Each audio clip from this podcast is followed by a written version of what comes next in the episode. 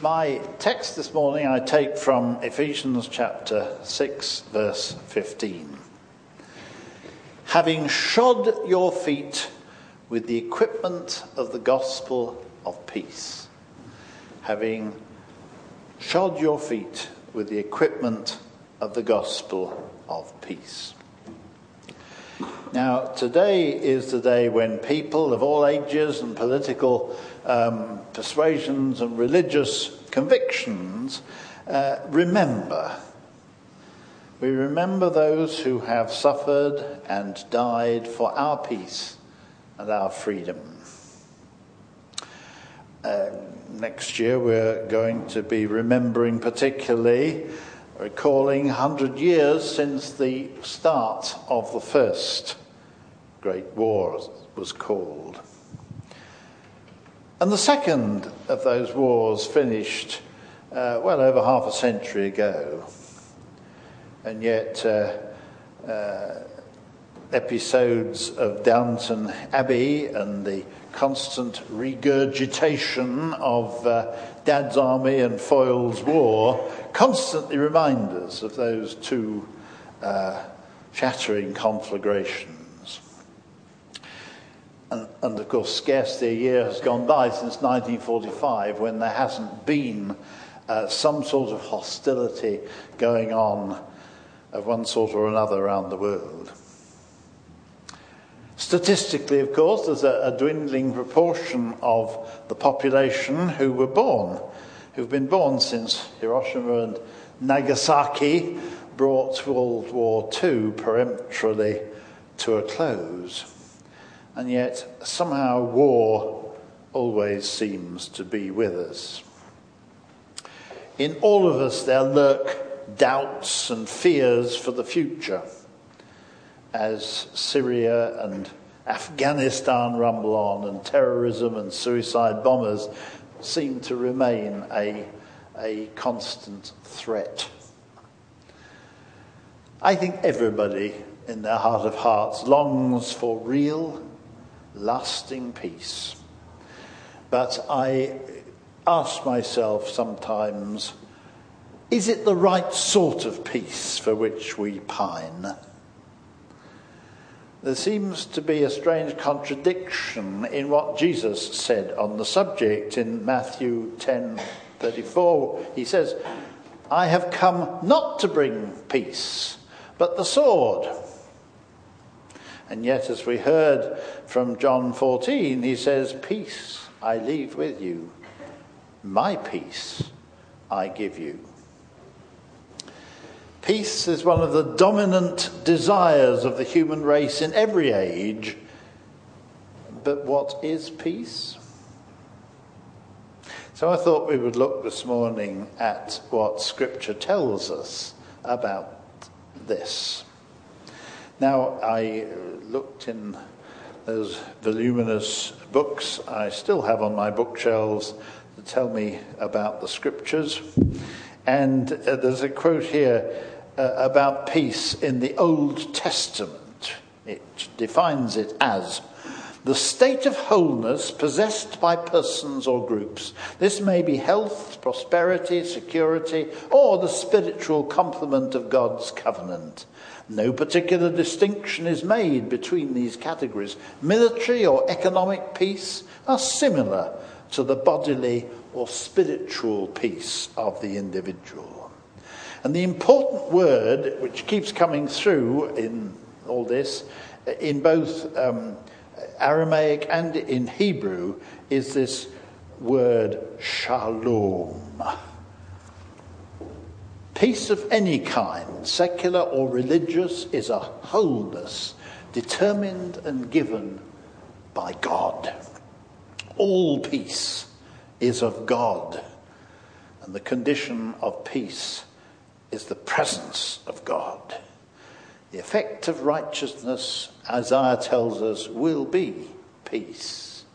Peace is the antithesis of wickedness and injustice the wholeness of someone's life includes and depends on obedience to God. Well, that's sort of summarizing what the Old Testament uh, view of, of, of, of peace, shalom, is. What about the New Testament? The classical word, Greek word, of course, for peace is eirene. Um, but that's used more to, to describe the cessation of hostilities between rival nations or groups. We tend, I guess, all too often, particularly on Remembrance Sunday and in our prayers of intercession, to restrict the word to that more narrow um, interpretation. But the New Testament carries a far wider range of meanings, partly because of the influence, the Hebrew Aramaic uh, influence of that word shalom lurking in the background, and partly, of course, because of Christian experience and, and, and faith. Well, to summarize, I suppose is difficult. Jesus, Paul, disciples uh, often seem to use peace as a, as, as a greeting, don't they? Peace be with you, they say, or, or go in peace. It's more than just a, a conventional salutation, it's almost like a prayer or a benediction. But peace as in the Old Testament, is always the gift of God. There seem to be three precise meanings in the, in the New Testament.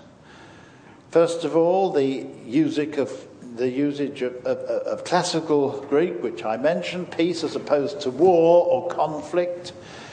It seems extended to deal with the re- reconciliation between races, Jews and Gentiles, for example which are uh, traditionally antagonistic to each other. And it also applies to domestic peace, peace in the home, or even in the church for that matter. Secondly, it also applies to the restriction or the restoration of right, right relationships between God and man. As I was uh, preaching about in August when I was last in this pulpit. Now we are justified by faith. We are at peace with God through our Lord Jesus Christ. Romans chapter 5. But then, thirdly, um, the word also denotes somehow peace of mind or serenity. And perhaps this is a, a more distinctively Christian meaning we often hear the benediction, the Philippians version the peace of God will keep your hearts and minds in Christ Jesus. Or the Colossians version the peace of Christ is to rule in your hearts. Or in John, as we heard in the second lesson, peace I leave with you, my peace I give to you. And Jesus is, is clearly contrasting this with the, the, the, troubled, fearful hearts of the disciples at that particular time. It must therefore be quite clear that for the Christian, peace is something more positive than just the absence of fighting. The gospel of peace is far more than just the assurance that Jesus can bring harmony between people and nations, a sense of personal security to individual people.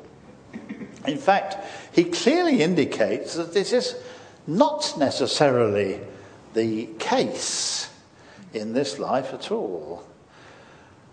By the very nature of the gospel, there may well come tensions and deprivation and, and real suffering for Christians. Assembly moderator John Ellis, in his recent visit here, told us of the current uh, plight of the Coptic Christians in, in Egypt, and yet of their steadfast resolution not to retaliate against oppression in any way. In their day, the apostles undoubtedly faced constant oppression and physical violence, but still experienced a real sense of, of peace.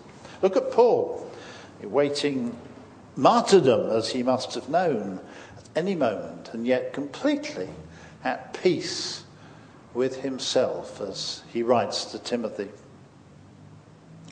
The Christian can never count on peace if we mean just being left alone, not being interfered with, not experiencing hostility.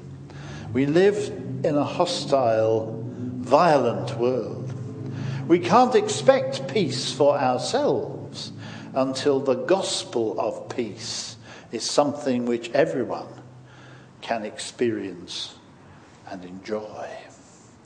Remember Jeremiah's scalding condemnation of the people of his day, which was read to us in that passage. All of them, high and low, are out for ill gotten gain. Prophets and priests are frauds. They dress my people's wound, but on the surface only, saying, All is well. Peace, peace, when there is no peace.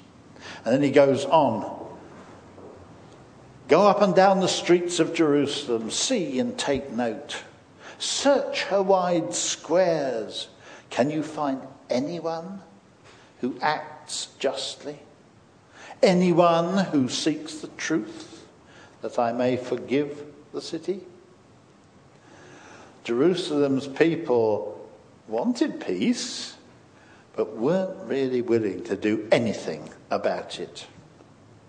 But, says Jeremiah, there can be no real peace whilst there's injustice, selfishness, greed at the very roots of society. The peace of the world today just doesn't just mean that people should stop fighting each other. The absence of disturbance, the natural desire for peace and quiet, no matter what's going on under the surface, can only be transitory. A wound doesn't heal just because you put a nice clean white bandage on it. You have to clean it. You have to get rid of the poison, the inner infection first, before the body as a whole can begin to become healthy and strong again. Peace, God's sort of peace, can only come in a context and environment of justice and compassion. The gospel of peace demands of Christians a, a, total and active commitment to the cause of justice and love. If the sacrifice, the deliverance we are remembering today, Remembrance Sunday, does not result in our joining hands in an all out crusade to right those wrongs which cause violence and war we might as well abandon Remembrance Day, for it has become at best mere sentimentality, at worst almost blasphemy. There can be no peace without righteousness. That's the message that comes through so clearly.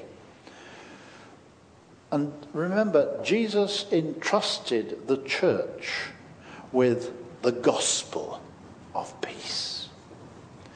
Unless we are fully engaged, we are not being the church of Christ. The Christian's crusade must be for justice, for compassion, for a fair, fairer distribution of this world's rich resources.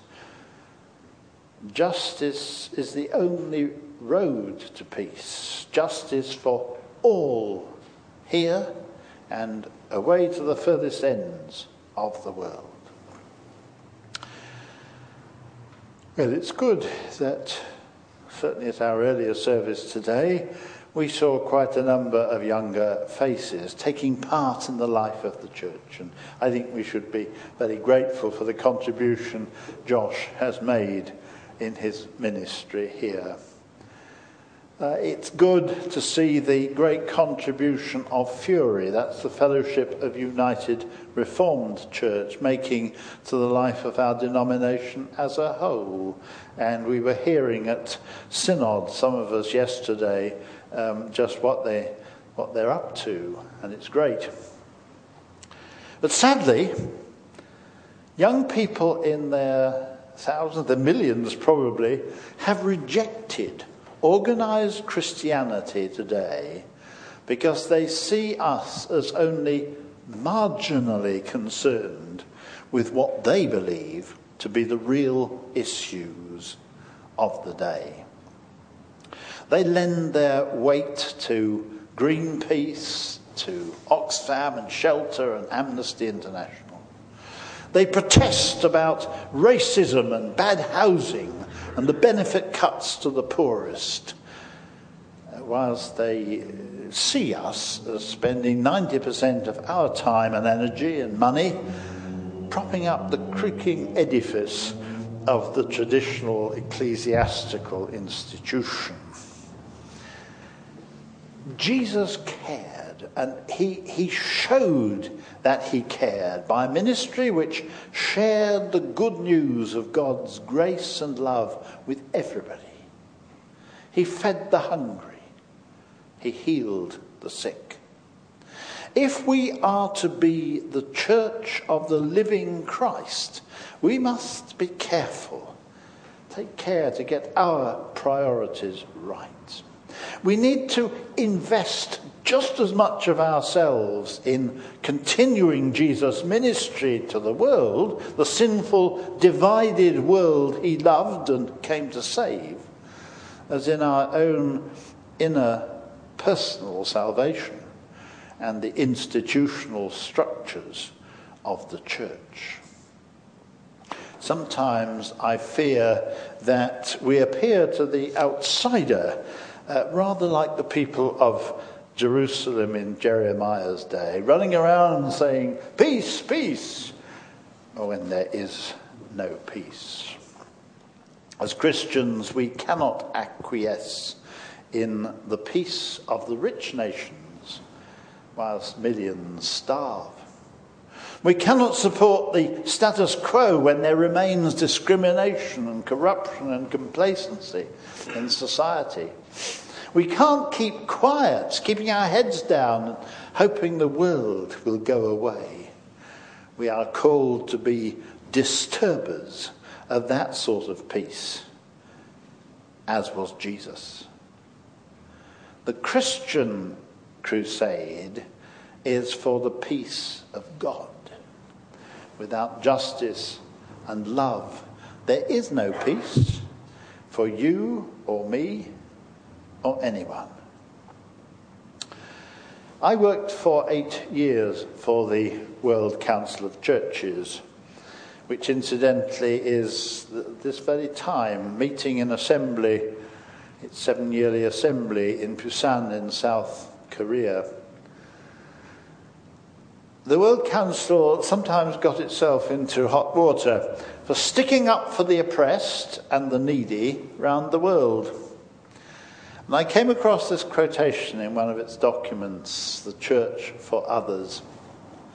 Each time a man is imprisoned, imprisoned, tortured, or destroyed, death is at work. But each time a man is a true neighbour, each time men live for others, the life giving action of God is discerned. These are signs of the kingdom of God and the setting up of shalom, God's peace.